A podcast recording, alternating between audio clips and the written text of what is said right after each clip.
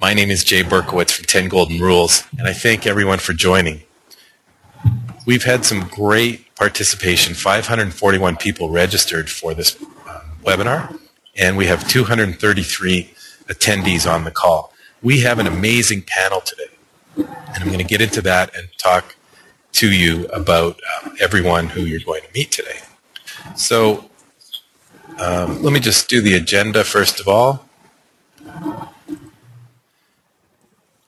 I'm first going to introduce our uh, amazing panel and talk a little bit about our sponsors. And I'm going to go first with one of my visions for internet marketing. Uh, Richard Stanton, who's the CEO of Bintro.com, is going to talk to us about web semantics. Mari Smith, known as the Facebook goddess, is going to teach us all about Facebook. Jim Kukral, the BizWeb coach, is going to cover mobile web. Maria Harrison is going to talk to us about video. David McInnis is one of my personal web icons. He is going to uh, cover um, a new type of, uh, a new way of thinking about the internet, uh, personal SEO. And Rohit Bhargava from Ogilvy 360 has a mystery for me and a mystery for all of you, and he's going to unravel that and wrap up for us. I just want to send a big thank you to our sponsors, the University of San Francisco Internet Marketing course. And I've been fortunate enough to be involved with this from the beginning as a subject matter expert and helped recruit a team of experts. And this is a new program that takes place 100% digitally. You do it all online and you can achieve your master's certificate in internet marketing from the University of San Francisco. And the way it's, uh, uh, the way you do the course is you go online and you have to suffer through watching my smiling face for 15 minute lectures. And there's a, about uh, 12 or 14 different faculty who have prepared these 15 minute lectures.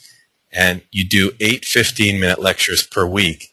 And the course comprises nine weeks to complete your uh, Internet Mar- Master Certificate. There's also weekly live meetings. And the feedback has been excellent. Uh, Thomasina Barton said she wanted to know how much she's enjoyed the course. It's very relevant. She's been in marketing for 10 years, but she's learned something valuable in every single lecture. Chad Pollitt has been really outspoken in how much he's learned from the course. He says his sales have doubled, and it's really differentiated him from everyone else in the uh, in his market in web development, and he's learned the marketing piece, and he's beating out all his competitors for the local business and web development. So a big thank you to the University of San Francisco. Our second sponsor is Bintro.com, and we're going to hear from Richard Stanton, who's the CEO of the company. And I just wanted to share my personal experience with Bintro. It, Bintro is an opportunity matchmaking service. And basically, the way I think of it, it's like a, a dating service for business people. And it matches you with business opportunities if you're looking for freelance work or freelance workers, if you're looking for a job or you're looking for an employee. So this is uh, what Bintro calls a broadcast, and I created a broadcast looking for a freelance copywriter, and I got a bunch of matches right away, and I'm in negotiations with some folks to do some work for me and for 10 Golden Rules. So let me kick this meeting off with the first uh, content. Um, once again, my name is at Jay Berkowitz. And for those of you familiar with Twitter, that's my Twitter moniker. And I'd love to follow you and have you follow me back. Uh, I'm a keynote speaker and a podcaster, and I'm one of the uh, adjunct facility uh, faculty for the University of San Francisco course. I have a company called 10 Golden Rules, and we help people get more traffic to their website and convert that traffic into sales. I'm the author of the 10 Golden Rules of Internet Marketing workbook and a member uh, of the uh, marketing uh, research committee for SEMPO, the Search Engine Marketing Professionals, and uh, past president of the American Marketing Association, and a member of the SFIMA Board of Directors. So my topic today, microcommunications, and my vision that I want to share with you for internet marketing is how the internet is changing. And the biggest change I see is how we take our news now. And we take our news in very small little bits and bytes. This is how I've customized my browser to open. So when I start an internet session three or four times a day, I look at my iGoogle screen that I've customized to look at some of the top bloggers. If you see in the left-hand column are some of my top marketing blogs that I follow. I follow Seth Godin with 11 best-selling marketing books. I follow um, Steve Rubell at Micro Persuasion, Rohit Bhargava at Influential Marketing. Down the middle, I have my search engine blogs, the official Google blog and Matt Cutts blog. And on the right-hand side, of course, the 10 Golden Rules blog and some great bloggers I follow like uh, Garr Reynolds with Presentation Zen and Tony Robbins, uh, Tim Ferriss, author of the Four Hour Work Week. So I'm taking my news in small little bits. Um, when I'm mobile, I take my news uh, digitally. I take it on a mobile phone. And this is a Google Reader set up on an iPhone. The biggest breakout in microcommunications is the site called Twitter. And hopefully many of you on the call are familiar with Twitter. And I want to give you some of the basics, if you're not, and some of the advanced approaches to marketing with Twitter. So uh, I'm on Twitter, and the, the, on the right-hand side, you see I'm following 744 people. 2,268 people are following me. Now, by following Twitter, that means when I open up Twitter, I see what people are saying in 140 character bytes little sound bites, little micro communications. Um, Jeff Pulver is one of the uh, top folks in interactive marketing. Uh, the pro blogger, one of the top bloggers in the world. Scott Monty is the um, digital media manager over at Ford Motor Company. Guy Kawasaki, uh, a leader in internet entrepreneuring. So you see that I'm monitoring their short little 140 character sound bites. And I have the opportunity to send out a little note on Twitter I'm sure a number of you saw my Twitter note, and that's why you registered for this conference. A lot of companies are using Twitter very, very uh, successfully. This company called Woot.com sells one product per day, and they put that product out on their Twitter feed, and they also put that product um, on their blog. You see on their Twitter feed they have 14,468 followers, and they put a product out, and a couple hours later they sell it out generally, uh, they and, and they only sell one product per day. Here's a little tweet sent out by Whole Foods. Wow, just 24 hours after launching our baby's favorite photo foods photo contest, we have over 660 adorable pictures. And a number of companies, um, including Dell and Comcast and my friend Shashi Bellamkonda over at Network Solutions, are using Twitter for customer service very, very effectively. Richard at Dell, Richard Binhammer, monitors what people are saying about Dell out in the Twitterverse, and they monitor everything being said about the company on blogs, and they try and deal with customer service issues before they get out of hand. My recommendations going forward for using Twitter and using all social media are the three E's. Number one is educate. Teach people something. Share them valuable information. Retweet valuable information that other people have talked about. Lee Rosen is one of the top um, attorneys on Twitter. You see he has over 5,000 people following because he's sharing valuable information. And this tweet that I've highlighted links out to a guide and he's answering someone's query with some free content that he has available on his site.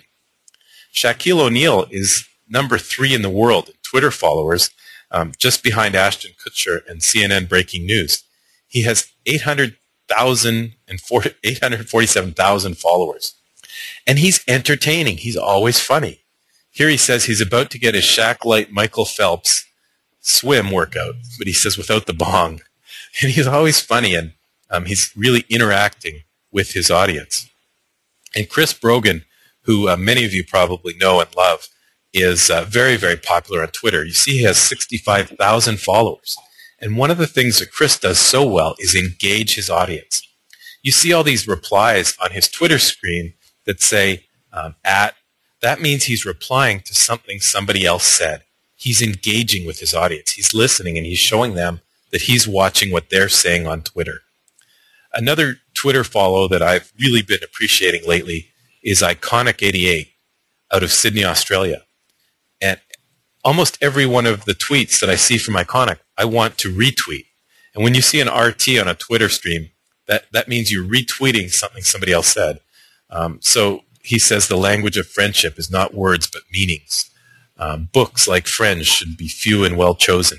He's quoting famous people, and at the same time, he's linking um, to really incredible resources out there on the internet. So just to wrap up the three E's of social media, number one, educate, number two, entertain, and number three, engage. So next I want to pass the mic off to Richard Stanton at Bintro. And uh, Richard, just give me a heads up when you want me to switch the slides and uh, go ahead and um, comment, please. That's great. Thanks, Jay. I appreciate it, and uh, thank you for having us today. Jay uh, asked me to speak today a little bit about the basics of semantics. It's uh, something that's been in lab for 20 years, but I'm going to do my best to try to put it across in the next uh, four to five minutes.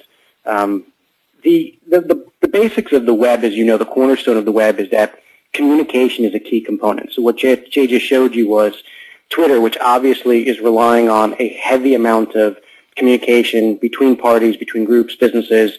And so the next thing that we believe the web will start to, to accomplish for individuals is to make that communication much more efficient and more importantly, much more understood on behalf of the user. So in front of you, you see a slide and simple, simple statement is, I love sushi.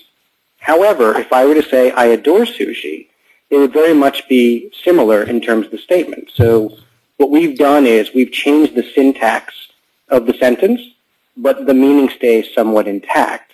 We go one step further with the web and we start to say, okay, but what if I make the statement that I love raw fish, right? So what we know is that sushi is defined as being raw fish. And now I'm still in that same grouping, if you would. Again, syntax has changed, meaning has stayed the same. I go one step further and I say, I love raw tuna. Again, syntax changed. What we're finding if you look, and I, I don't have the ability to draw it, Jay, on the screen for you, but sushi, raw fish, and raw tuna all belong to one another. But if I go into a statement that actually involves none of those explicit terms, and I make the statement, I had amazing Maguro last night, then in essence, the web should be able to interpret that not only do I, did I have a good experience, but that I love sushi and I love raw tuna because the definition of Maguro, raw tuna, and obviously amazing in terms of eliciting that I love or adore something. So what we do now in the web, in, in what Bintro does, is we look at source text. We look at words on a screen. In this case, we've taken an article from happynews.com, one of my favorite websites, and we extract this source text, and we take that data. Jay, if you can turn the screen. Jay, can you turn? So we take this data, and we put it into a filter. And that filter allows us to see a statement that is in an article or that a user has made and find out what about that statement or that article matters. And so what you're seeing on your screen right now are words, nouns, not noun phrases, and other words that give us a real feeling for that article is trying to get across that needle, filament, device, tissue, are words that really come across as having some meaning. So we extract those terms and we drill down even further. And we look at the word needle and we then say, so what does the word needle really mean in this case? So we started with an article about hypodermic needles. We then extracted the words that mattered from that article. We pulled the word needle away. And we now look at the needle has other words that are either synonyms or like terms. So prick in this case, a needle pricks the skin. We then look at that word, we go one step further, and we then look and say, wait, but prick has many meanings, right? Or many different synonyms related to it. It could mean to raise the skin. It could mean to dent or to make an incision. So the key is going forward in the web space is for us to take all of this data that sits out there, whether it be 140 characters from Twitter, whether it be an article, whether it be your profile, uh, your company overview, and to be able to start putting it into these filtered systems to extract the relevance of the statement you've made and then use it to your benefit. And we do this by actually drawing from groupings of data that are currently out in the internet space. So you, you may or may not be aware that there are all these different databases. So the term Maguro is in one of these databases. And in one of these databases, it says that it's raw fish that it's tuna, that it belongs to the sea. And those classifications allow us to get much more intelligent data and start to work and define on your behalf what you really meant when you wrote something or spoke something, and in some cases even drew something into the future. So in the future, intelligent applications, and, and Bintro being one of them now that's in beta, will have the ability to understand you. So for example, at Bintro, when we collect a profile of somebody and we ask them what they need or what they provide, we then take that information, we put it through this filtering system, and we're able to really find the essence of what you meant and come back to you and get you a highly relevant match based on the fact that we just went through all that data I just showed you to pull back really the true inference of your words. The other key thing about intelligent applications, the future of the web, is that they should work for you while you're not online. Right now, most of the applications we look at from a mobile device, online, but who's representing who's working for you when you're not online? And again, a key point of applications going forward, another thing that Bintro currently does. So just to summarize, keywords will matter less. Um, natural language, the ability to write in full sentences and phrases, will become much more natural for users, and associations will become much stronger. So people, places, things will all have some sort of correlation. So when uh, Jay says Shaquille O'Neal, you'll have a history of the teams he played for. You will have where he's lived. You'll have his sponsors. You'll have enough information to correlate back to that individual that if you made a comment about yourself, you may find some similarity with him that was hidden, an association that you couldn't visibly see. And again, artificial intelligence, which is really what we're doing here, is something that will magnify your own intelligence across the web. Um, we welcome you guys to check out our site. It is a uh, semantic data, and uh, you can obviously, as Jay said, follow us as well on Twitter at Richard Stanton for uh, our personal and at Bintro for the company tweet. Richard, thank you so much for doing that. So much for doing that. It, you know, one of the fascinating things about Bintro and, and semantics to me people are starting to call this Web 3.0 and the future of the internet. The future of Web 3.0 is the semantic web, the artificial intelligent web, where it understands more about what we're looking for than we actually uh, make it clear. So uh, please check out bintro.com. I uh, highly recommend it. She's been called the Pied Piper of Facebook by Fast Company. I called her a Facebook goddess. She's a relationship marketing specialist and social media business coach. She's got over 7,000 friends and fans on Facebook. Amazing, over 30,000 followers on Twitter. She's a, a, an awesome speaker, and she's shared the stage with some famous, famous people. Happy to say she's a Canadian, because I am as well. Scottish by heritage. You'll love her accent. And um, I'll turn it over next to Mari Smith. Hi, Jay. Can you hear me okay? I can. Okay, fantastic. Well, good. Well, I wanted to give your listeners today a couple of action steps that they can implement right away that I really see as a particular feature area of Facebook that is vastly underutilized. And that is what are called Facebook fan pages. And there's a lot of confusion around it, not just confusion around what purpose they serve, but really what to do once you get there, even if you set one up. And so what uh, you're looking at on the screen right now is just a screenshot of my own fan page. The primary purpose of them is to represent businesses. So the personal profile on Facebook is for individuals, for essentially for you to hang out with your friends. Of course, uh, for those of us that run our own businesses or that are, you know, in the world of business, we use it for professional networking. So you're only allowed one profile, personal profile, but you can have uh, multiple fan pages, and this is an example of one. Now, um, one of the main reasons, first of all, to represent your business, but also to get Google indexing. Facebook fan pages are indexed by Google, and you want to choose one. I've got three areas highlighted for you here. The very top is your title. Choose your title very, very carefully because that is uh, keyword specific. It will get embedded into the URL of your Facebook fan page, and it will get found in Google searches in a moment, and uh, we're going to show you um, that I'm actually number one on Google for a term. Down below there, what Jay's uh, circling around is the free stuff. That is an application that I want to make sure of all the applications that you, you install on your Facebook fan page, which the, remember the primary purpose to represent your business and get indexing, is uh, this app is an app called Static FBML. It stands for Facebook Markup Language. You don't need to know that, I'm just telling you, but static, static FBML. Now, the cool thing with static FBML is you can have multiple iterations. In fact, I have two, and I'm showing you one is as a tab, it just says free stuff, and one down there um, at the bottom, and just says free marketing tips. In actual fact, right now, I just have the same two opt-in boxes underneath both of those, whether it's free stuff or free marketing tips. So you can have your own opt-in box right there on your Facebook fan page. And then, uh, yep, thank you. You're right on track with me here, Jay. Is what I've got there on the next slide. It just shows you that, that my Facebook fan page, that I'm getting so much indexing. I'm always number one for the term, Buzz Marketing Specialist. I'm also, that secondary link is one of my notes that's being imported as my blog onto my Facebook fan page. So uh, just a little uh, proof of concept there.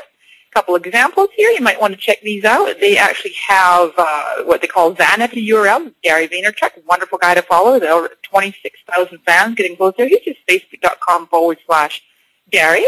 This is Ellen DeGeneres. She's facebook.com forward slash Ellen TV. And then the next one I have is Mashable, Pete Cashmore's phenomenal business that I love and a great source of social media information. And that's at facebook.com forward slash Mashable check those out for some examples. And then what I also want to reiterate is the Facebook profile that you can also have an opt-in box. And that application is what's going is what's called Profile HTML. And fact, that one you can't change the title of it. On your Facebook profile, it's actually called Profile HTML. But the good news is you can have it right there on what they call the, the wall tab. It's right there on your main profile. Um, so same thing, exact same code. And just this slide here, just talking about the specific apps that you want to install. Just static HTML for Facebook fan pages, profile HTML for Facebook profiles.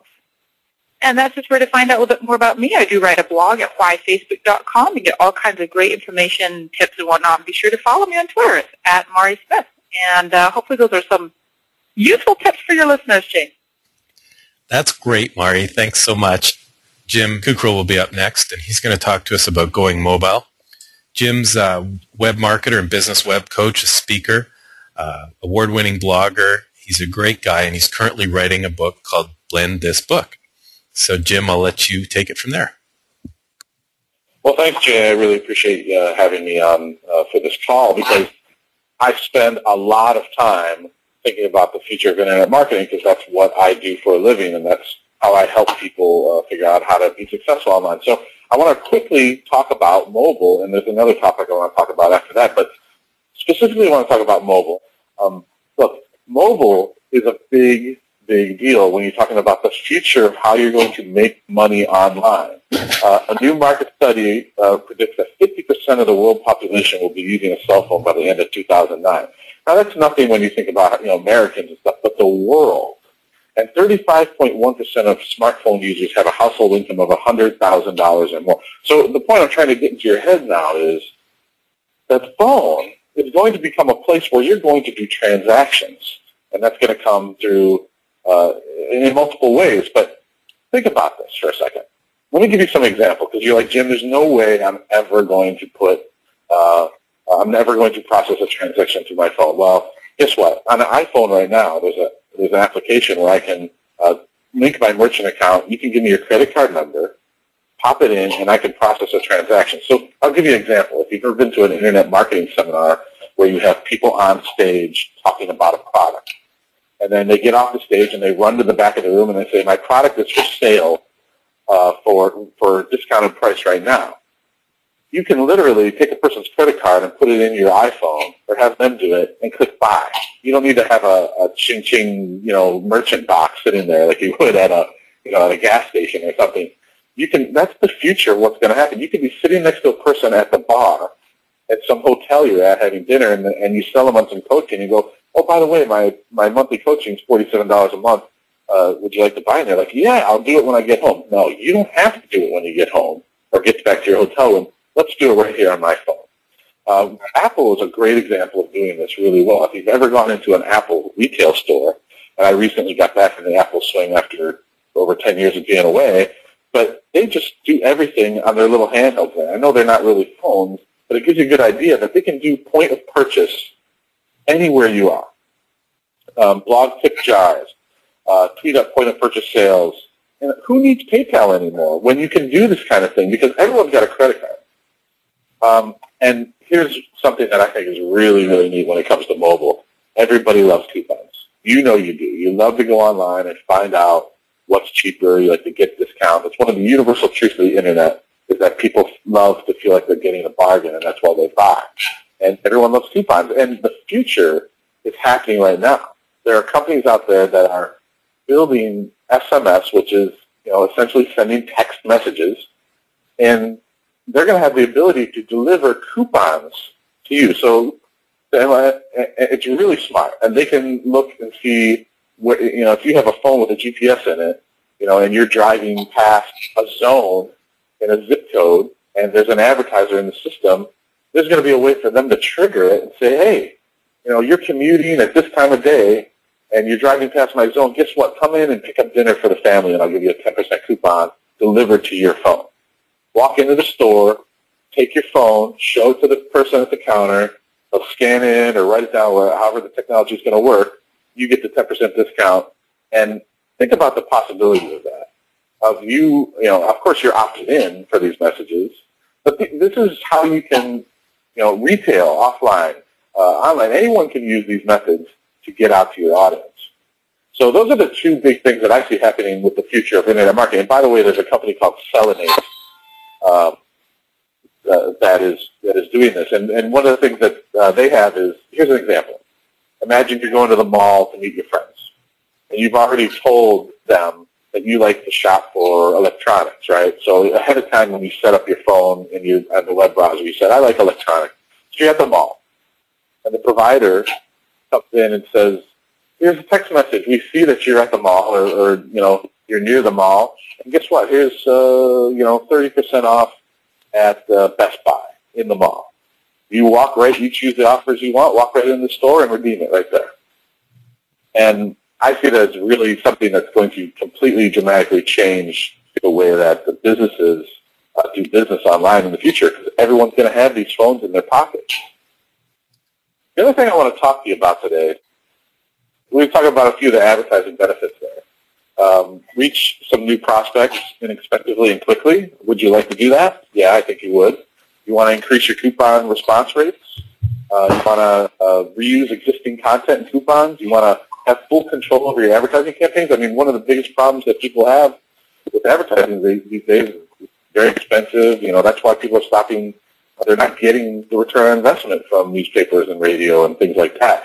This is kind of more along the lines of you being able to completely control your budget, how long, the frequency, how people redeem them. Um, so this is really something that I think that is going to change the way in the future uh, of people uh, doing internet marketing online. Okay, and, and, real quick, I want to talk about something that I'm really excited about. Um, you know, for years and years, internet marketers have been selling you things like ebooks. You go online, you're an expert in something, you write your ebook about how to install crown molding in my Victorian house, and you write an ebook and people come in and buy it.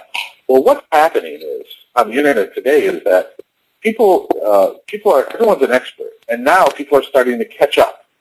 The technology is starting to catch up with those experts. So now we're moving to this thing, which I like to call the new ebook, which is where you can actually teach a class online. So if you know a lot about how to install air conditioning vents, and you know a lot of people who want to learn how to take a class on how to do that, now the regular person can start a business, start a university where they can do that. So there's tools that are emerging that are allowing people to do these types of things. You can recruit other teachers. Um, very similar to the to the, the whole thing that the that the University of San Francisco is doing that that I'm part of, which which is a fantastic program. So start thinking from the perspective in the future of you don't have to just prepare a video or an ebook. Think about the fact that you know a lot about a topic, and you can start to um, teach classes on that. Sell each class for $50, $10, $5, whatever you want. It's a new way. It's a futuristic way of being able to take your expertise on anything you know about and make yourself successful online. So uh, those are those are the things I think that are going to be moving forward to in the next uh, very soon future. Thanks so much, Jim. Um, next up is Maria Harrison. I've known Maria for about five years now, and she's a 10-year industry vet. She's also one of the University of uh, University of San Francisco adjunct facility. She was the vice president of marketing for Laredo Group and a director of online marketing at an IAC Corp company, uh, Interval International. She's one of the founding board members of SFIMA, the South Florida Interactive Marketing Association, and has a Bachelor of Arts from Rhode Island College. Maria, welcome aboard, and uh, thanks for doing this. Thanks for having me, Jay. Can you hear me okay? Yeah, you're good. Good. So uh, thank you, everyone, for coming today. I want to spend a little time talking about video. Um, we're going to talk a little bit about the stats and what's been happening with video, the current situation of how people are using video today, and what's going to happen going forward. I'd like to talk about the usage of video. Um, in November of 2008, 12.7 billion online videos were viewed. That was up more than one third from the previous year. Um, Comscore also said that more than 146 million U.S. internet users watched. That's 77% of the total U.S. internet audience. An eMarketer estimates that online video ad spending will reach 4.6 billion um, in just a few years. So, as we um, look at how video is used today, Primarily, it's used for entertainment, and the heaviest usage, not surprisingly, is among our younger generations, but that is changing. Um, Gen X is catching up, and um, there about 31% of that generation is claiming to download videos as compared with 38% of Gen Y. So uh, I guess us older folks are getting in on the game too. And people have been talking about video advertising for a long time, and often people will say to me, why hasn't it happened yet? What is taking so long? broadband access penetration is increasing, and uh, I would dare to say it's finally arrived. Um, and by next year, any advertiser who's really looking to engage their audience rather than interrupt their experience is going to be looking to use video. And I'm going to talk more about that on this slide. Um, so eMarketer said that online video advertising viewers is going to jump from 144 million roughly this year all the way up to 174 in 2012. So as we see this number increase, you're going to see more and more advertisers coming to online video advertising. Um, what that means for us is that we're going to see more in-page video ads. So you're going to be reading a story on your favorite news website, and you're going to see a video ad that you can actually play within the page. And you're going to also see more self-service ad platforms like Google Video today, um, where you can actually broadcast your video ads without having to engage an agency. When I say that every advertiser who wants to better engage users without interrupting their experience, what I mean by that is, in general, users know that if they click on a banner ad on a page, they're going to be taken away from that page. Their experience is interrupted. They didn't come to the web to see your advertisements. But if they know that they can engage with your ad on the page, get all the information that they need to get and that you want to give them, they're more inclined to use it. And in fact, studies are showing that longer ads are more effective at branding. That kind of data is what is going to continue to support moving traditional TV dollars to the web. Um, so you can watch more and more video advertisements coming to you. And just to give you an example of a very big company that's moving online, um, Reckitt announced plans to shift an estimated $20 million in TV ad dollars to the web for more than 15 of its brands, many of which I'm sure you have in your closet if you go look, Lysol, Airwick, Mucinex, um, Finish, and Clearasil. And the driving factors were that their audience preferred to consume media via digital video online versus TV, and it was the ability to deliver the same users at a much lower CPM online than in TV. And for them, the really big key was that everything is measurable. So they're used to measuring their media in terms of TV gross rating points. So they're going to use a combined metric to understand whether their online advertising is working for them. And I think this is a great tool for any brand advertiser who's trying to make that transition and compare web metrics to TV metrics and get them to sort of pull together. Um, and they're going to use additional interactive layers such as online coupons and click-throughs. Um, and then they're going to pair that data with Nielsen's home scan panel so that they can understand how the exposure to an ad on TV versus the web influences their in-store purchasing and behavior. So I really think what's next on the web is that you're going to see more and more of these online videos right within your user experience and you won't even have to leave the page. Thanks, Maria. That's great. You know, I, sort of sum up video with the quick story of YouTube. And YouTube, just three years ago, these two guys were trying to figure out how to get a video uploaded on the web. They started YouTube. They sold it to Google for $1.65 billion. And everyone wondered how Google would ever make YouTube work. It's now the number three website in the world. Uh, YouTube is number three on Alexa for the number of unique viewers and the number of unique visitors to uh, a website. So number three in the world.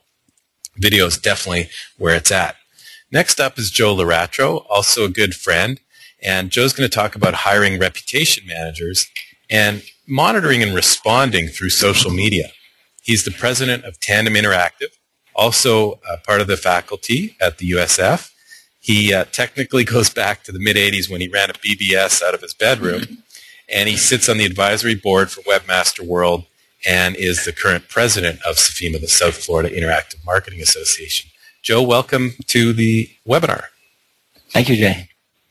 All right, thank you all for attending and taking some time out of your lunch. I'm going to be pretty quick.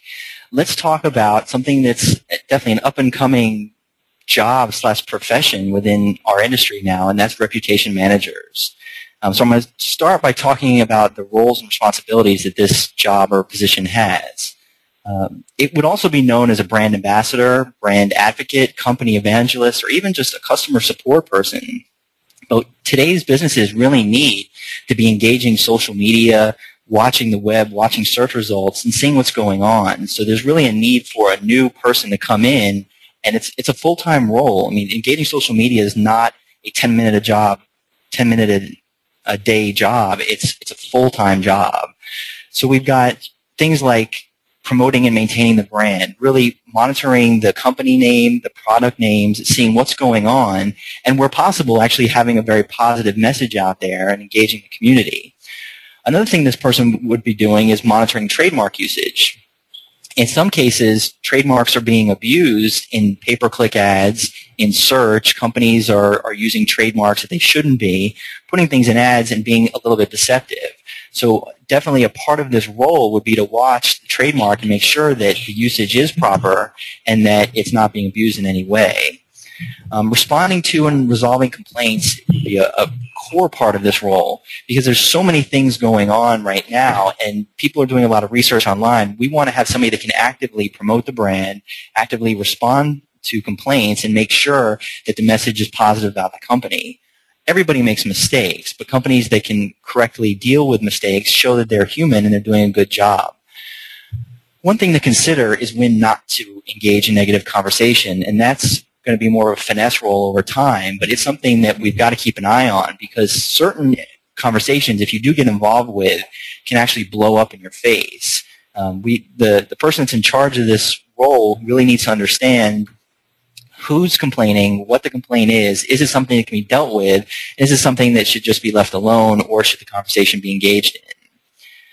And I say responsibly engage messaging regarding the company. Responsibly is the, the key here because we can't jump in every conversation, but we want to pay attention to what's going on. And some of the places we're monitoring would be forums, reviews on different types of sites, definitely review sites. There are specific sites like Yelp that exist just to review companies.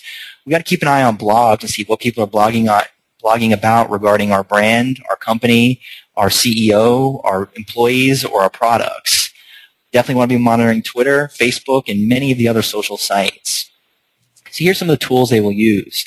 Um, Google Alerts. Anybody can do this today. Go to Google, search a keyword, your brand, a company, a person's name that's very important to you. Go to the news section. At the bottom of the page, you can select you want to set up a Google alert for this term. Every day, you will get an email when there's something relative to that term. It's, it's free. It's a very inexpensive way to do it.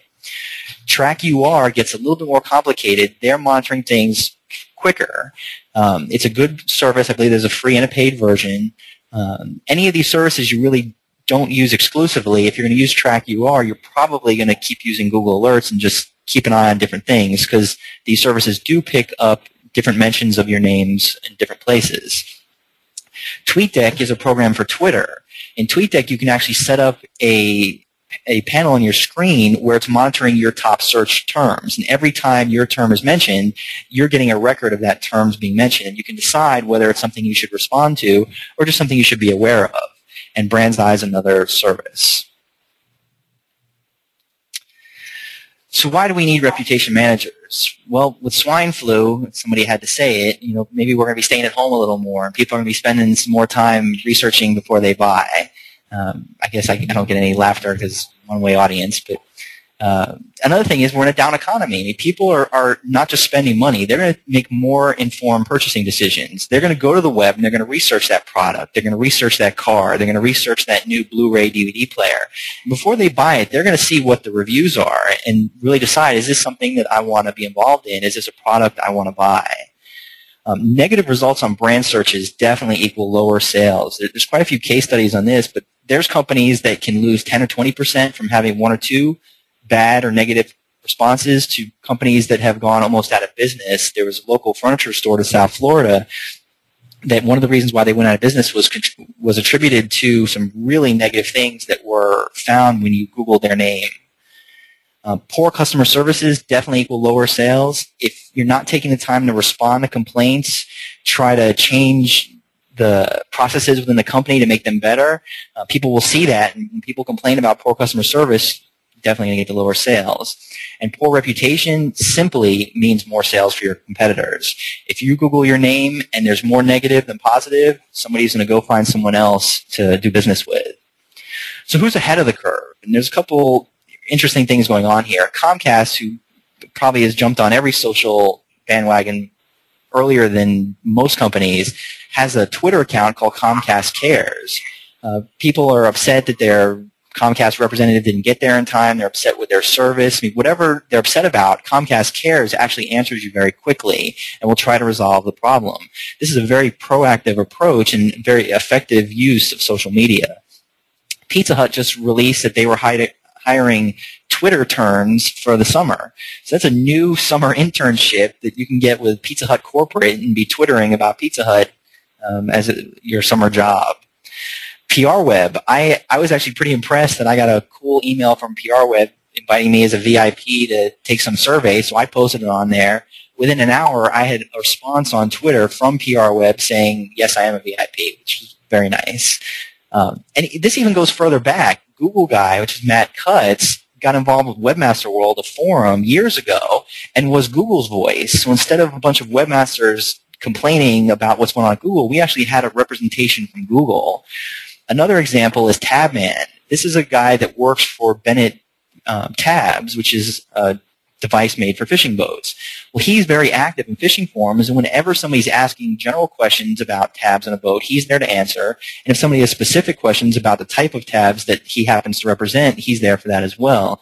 And one more that I didn't put on this slide is recently Chris Brogan, who's a very active Twitterer, was tweeting about a Cadillac he saw on the road that he thought was great.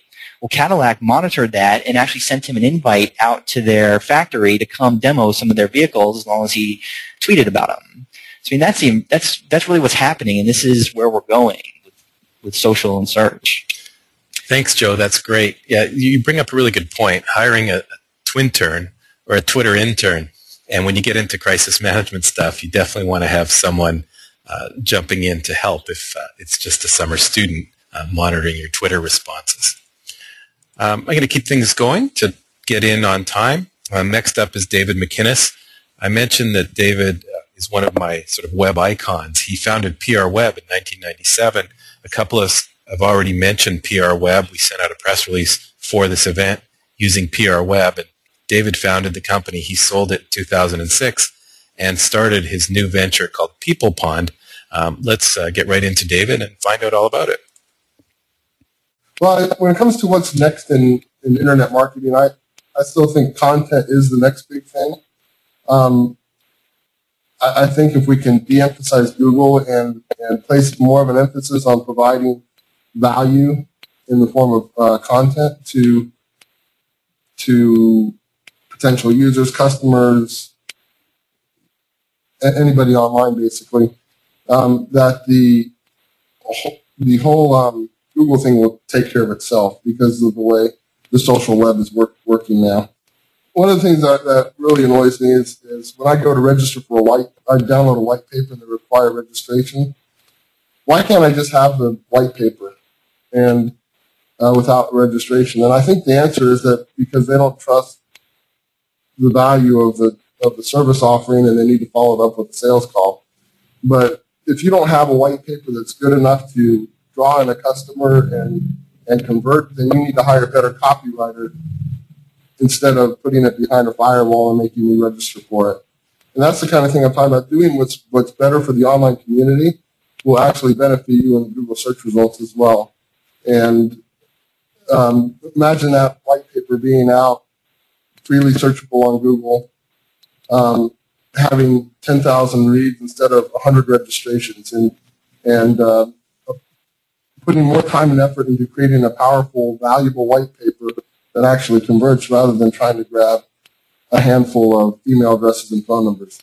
And when you're looking at new places to grab content, look at, look at people, your employee base, your customers, um, authors that you might have in that mix, and you'll find some very powerful brand advocates. And so when we created People Pond, we we looked at what what is the what is the one thing that every business has in common, and that's people. And so that's where we started. We're building this whole pond ecosystem up around companies and authors and books and and expertise and things like that. But we had to start with the most atomic unit, which was the person. And and so let's let's think of using our the people that we have in our organization and our and ourselves as brand advocates and and encourage them to actually go out and proactively tell our story for us. It was mentioned earlier, you know, the whole idea behind reputation management is is being in control of your story. You, if you're not telling the story, someone else is, and and the whole trick to reputation management is to get the people who love you to talk about you more than the people that don't care about you very much. And um, you know, if you if you engage people, I, I technically say engage people. You know, when you find a dissatisfied customer, figure out a way to engage them off, offline.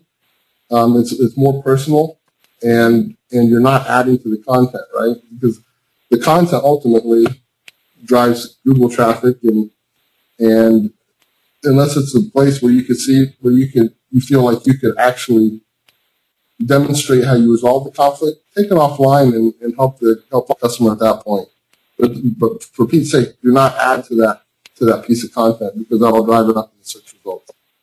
Um, so creating a personal brand is is more important today than it's ever been online.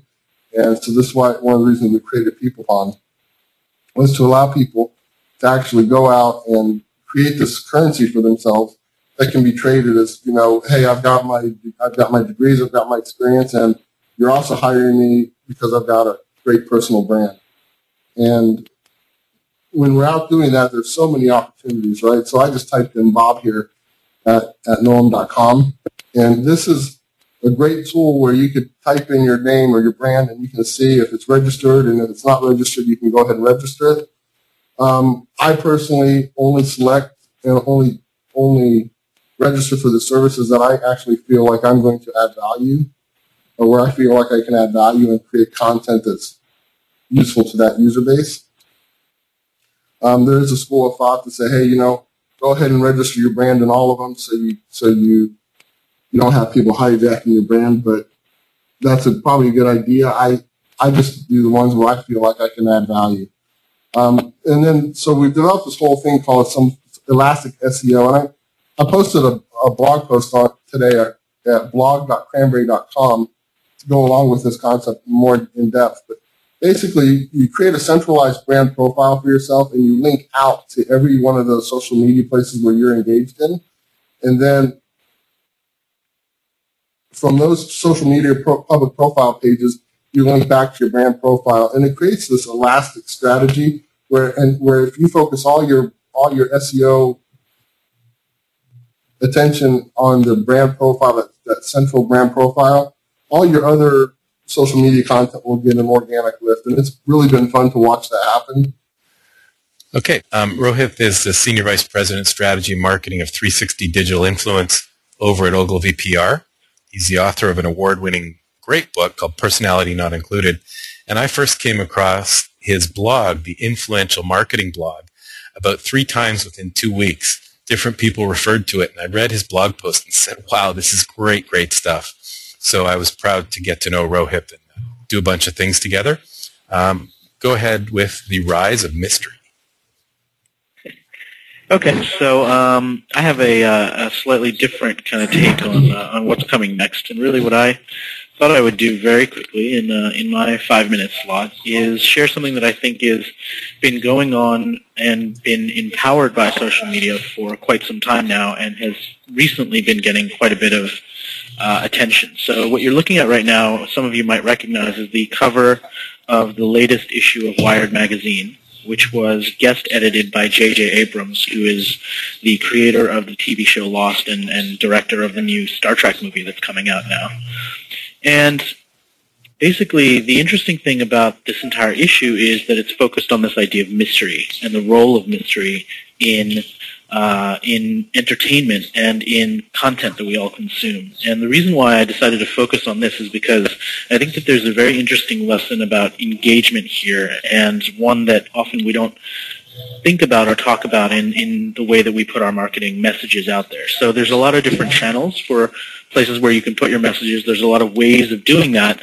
And one of the most powerful concepts uh, and you might want to even consider it an emotional concept, is this idea of introducing mystery and engaging people with curiosity. So some people might recognize this secret code um, it's essentially off of a uh, old Nintendo game uh, called Contra, uh, but more broadly, it's from a company called Konami, which makes this secret code and put it into a few different games. The idea was that the code would give you a lot of extra lives so that you could finish the game, but the only way that you could find out about it was if somebody knew and somebody shared it with you. So it was sort of the ultimate secret behind that game and the way that you could get ahead in the game. Um, that's sort of what the game looked like. But um, the idea was that you gave people something to talk about and they engage with it. So um, at the South by Southwest show in Austin a couple months ago, as I talked about this idea of curiosity marketing. And uh, what a few of us did for that session is we created a website that was all about secret offers from the event because a lot of times you go to the event and you get all these discount codes. That's pretty much any event, and then they just get lost in your bag somewhere. And so the site was meant to bring all of these secret offers out.